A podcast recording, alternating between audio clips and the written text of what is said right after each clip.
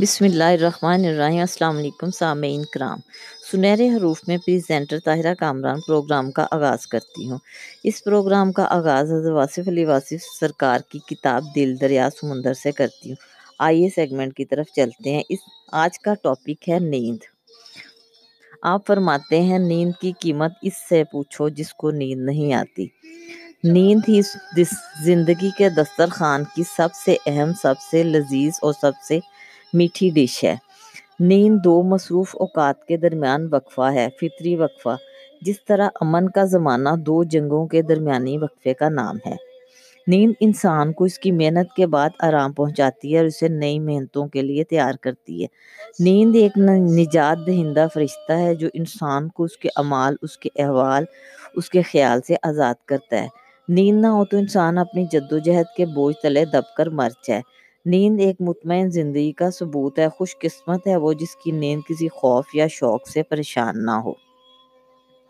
انسان جب ظلم کرتا ہے دوسروں پر اور اپنے آپ پر تو اس کی سزا یہ ملتی ہے کہ وہ نیند میں مسترب رہتا ہے۔ وہ سوتا ہے تو اسے اپنے بچھونے پر بچھو نظر آتے ہیں۔ احساس کے بچھو، ندامت و افسوس کے بچھو۔ انسان چاہتا ہے کہ ہونی انہونی ہو جائے۔ جو ہو چکا ہے وہ نہ ہوتا کاش ایسا نہ ہوتا، کاش یوں ہو جاتا اور اسی کاش کے اندر ہی نیند غرق ہو جاتی ہے۔ وہ انسان بے خوابی کے عذاب میں مبتلا ہو کر رہ جاتا ہے۔ غور سے دیکھا جائے تو نیند کا عالم عالم بیداری کے عالم سے زیادہ ہے۔ عدم کا سکوت وجود کے ہنگاموں ہنگاموں کے زمانوں سے کہیں زیادہ ہے۔ پیدائش سے قبل کے زمانے مکمل سکوت اور مشکل نیند کے زمانے ہیں۔ ماں بعد کا دور، نیند میں ڈوبی ہوئی لامحدود صدیوں کا دور ہے۔ اور پھر یہ زندگی اپنے اندر نیند کے زمانے رکھتی ہے اول نیند ہے، آخر نیند ہے، درمیان بھی نیند ہی ہے۔ عالم بیداری ایک خواب کا عالم ہے اور یہ خواب کی طرح ہی گزر جاتا ہے۔ در حقیقت، ہر حقیقت حجاب حقیقت ہے۔ اصل حقیقت کیا ہے؟ نیند یا بیداری، اس کا فیصلہ نہیں ہو سکتا۔ دنیا کے عظیم انسان اپنی نیند کو کم کرتے ہیں، وہ نیند کو ایک دشمن سمجھتے رہتے ہیں۔ انہوں نے اس وقت محنت کی جب عالم سو رہا تھا۔ وہ نیند کو غفلت اور محرومی کا زمانہ کہتے ہیں۔ دراصل نیند ہر انسان کے لیے الگ الگ مفہوم رکھتی ہے۔ نیند عابد کو عبادت سے محروم کرتی ہے، محب کو محبوب سے جدا کرتی ہے۔ ذمہ دار انسان کو احساس ذمہ داری نہیں ہونے دیتی۔ انسان پر راز راز حقیقت منکشف نہیں ہونے دیتی۔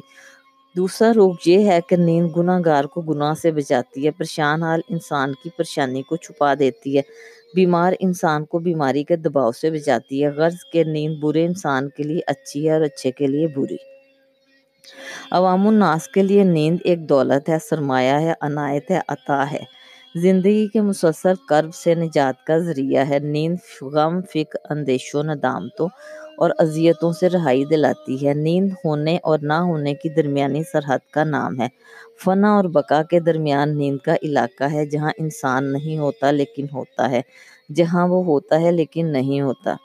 وہ دیکھتا ہے لیکن خواب، وہ سنتا ہے لیکن بے صدا آواز۔ وہ چلتا ہے لیکن فاصلے طے نہیں ہوتے۔ وہ جمود میں متحرک ہوتا ہے۔ وہ مرتا ہے لیکن زندگی کی آغوش میں۔ وہ زندہ ہوتا ہے لیکن موت کے حسار میں۔ غرض کہ وہ ہوتا ہے لیکن نہیں ہوتا۔ نیند حقیقت کو خواب اور خواب کو حقیقت بناتی ہے۔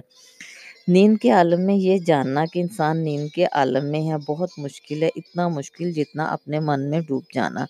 خود شناس انسان اپنی نیند کو نیند کے طور پر پہچانتا ہے۔ وہ جانتا ہے کہ ہم کبھی بیداری میں سوتے ہیں، کبھی نیند میں بیدار ہوتے ہیں۔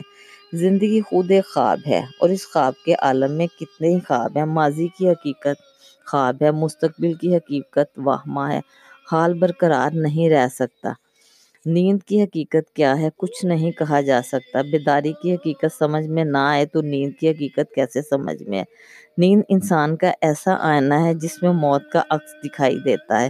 نیند ایسی حقیقت ہے جس میں خواب نظر آتے ہیں۔ خواب کو حقیقت مان لیا جائے تو تعبیر کی حقیقت ایک اور خواب بن کے رہ جاتی ہے۔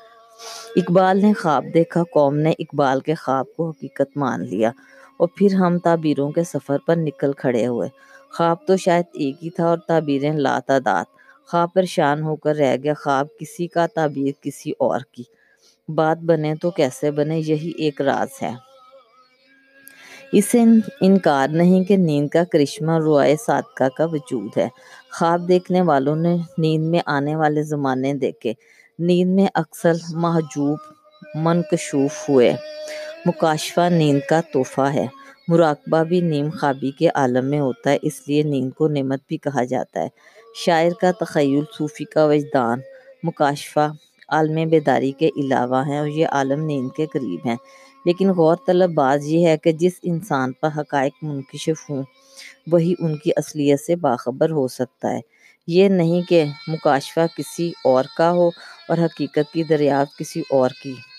تعبیروں کا الجھاؤ اسی لیے ہے کہ خواب دیکھنے والا موجود نہیں، جب تک کوئی اور صاحب ادراک نیا خواب نہ دیکھے گا، تعبیروں کی تفاسیر مختلف ہی رہیں گی۔ جس کی نیند پر خواب نازل ہوں، وہی تعبیر آشنا ہو سکتا ہے۔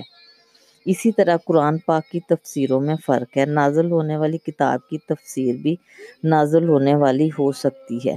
الہامی کتاب کی ذہنی تفسیر از خود غیر معتبر ہے۔ بہرحال نیند کی دنیا ایک عجیب دنیا ہے، ایک نیرنگ خیال ہے، ایک طلسم ہوش ربا ہے۔ ایک پوری سرار وادی ہے، ایک جزیرہ امن ہے۔ ایک منظر دلکشی ہے، ایک ایسا لطف جس میں انسان کسی کو شریک نہیں کر سکتا۔ ایک ایسا سرمایہ جو حاصل ہوتے ہی خرچ ہو جاتا ہے۔ ایک ایسا مقام جہاں ہر انسان بے ضرر ہو کے رہ جاتا ہے۔ فطرت کے عطیات میں سب سے بڑا عطیہ پرسکون نیند ہے۔ مطمئن نیند کی قدر اس سے پوچھو جس کو خواب آور ادویات کے سہارے درکار ہو۔ نیند صرف انسان ہی کے لیے نہیں، پوری کائنات سوتی اور جاگتی ہے۔ وہ خوش و طیور سوتے ہیں، شجر و حجر سوتے ہیں، شمس و قمر آسمان و زمین پر۔ نیند اور بیداری کا عالم گزرتا ہے۔ سمندر سوتا ہے، سمندر جاگتا ہے۔ سمندر کا جاگنا، روح کا جاگنا ہے۔ نصف شب کو سمندر کے اندر سے بیداری پیدا ہوتی ہے۔ سمندر کی طرح صاحبان روح نیم شب کو جاگتے ہیں۔ ہر مشکل مقام پر ان لوگوں کو آہو فغاں نیم شب کا پیغام ملتا ہے۔ ان لوگوں کی بیداری ہی سونے والے انسانوں کے لیے رحم کی طالب ہوتی ہے۔ جاگنے والے سونے والوں کے لیے دعا کرتے ہیں کہ اے اللہ، اے ہمیشہ جاگنے والے اللہ، سونے والے انسانوں پر رحم فرما۔ ان غافل انسانوں کو اپنے فضل سے محروم نہ کرنا۔ بیدار مغز و بیدار روح انسان ہی قوموں کی نجات کا ذریعہ ہے قوموں کی تباہی کا بنیادی سبب یہ ہے کہ ان سے نالہ نیم شب چھین جائے۔ جاگنے والے زندہ ہوں تو سونے والوں کو کوئی نقصان نہیں پہنچا سکتا۔ جاگنے والے نہ رہیں تو سونے والے بھی نہ رہیں گے۔ گڈڑیا سو جائے تو بھیڑیے ریوڑ کھا جاتے ہیں۔ نیند نے سربراہوں کو برباد کیا، سلطان سلطنت سے محروم ہو گئے۔ نیند میں سرمایہ فکر لٹ جاتا ہے۔ نیند کو غفلت نہ بننے دیا جائے تو یہ راحت جہاں ہے۔ قرار جسم اور سکون دل ہے۔ اگر نیند غفلت ہو جائے تو انسان محروم ہو جاتا ہے، اپنے ماضی سے کٹ جاتا ہے، اپنی اصل سے ہٹ جاتا ہے، اپنی آزادی کی دولت ضائع کر دیتا ہے۔ آزادی کی صرف ایک ہی قیمت ہے، مشکل اور مسلسل بیداری۔ غلام قومیں سوتی ہیں اور آزاد قومیں بیدار رہتی ہیں۔ انسان کو اپنے مستقبل کی خاطر جاگنا چاہیے۔ اسی آنکھیں کھول کر رہنا چاہیے۔ نیند اپنی ہاتھ سے نکل جائے تو عذاب ہے، بیماری ہے۔ نیند غائب ہو جائے تو بھی مصیبت ہے۔ اس لیے سب سے مبارک زندگی وہ ہے جو نیند سے محروم بھی نہ ہو اور نیند سے مغلوب بھی نہ ہو۔ ہماری زندگی اور زندگی کے مشاغل کسی اور زندگی کے لیے ہیں۔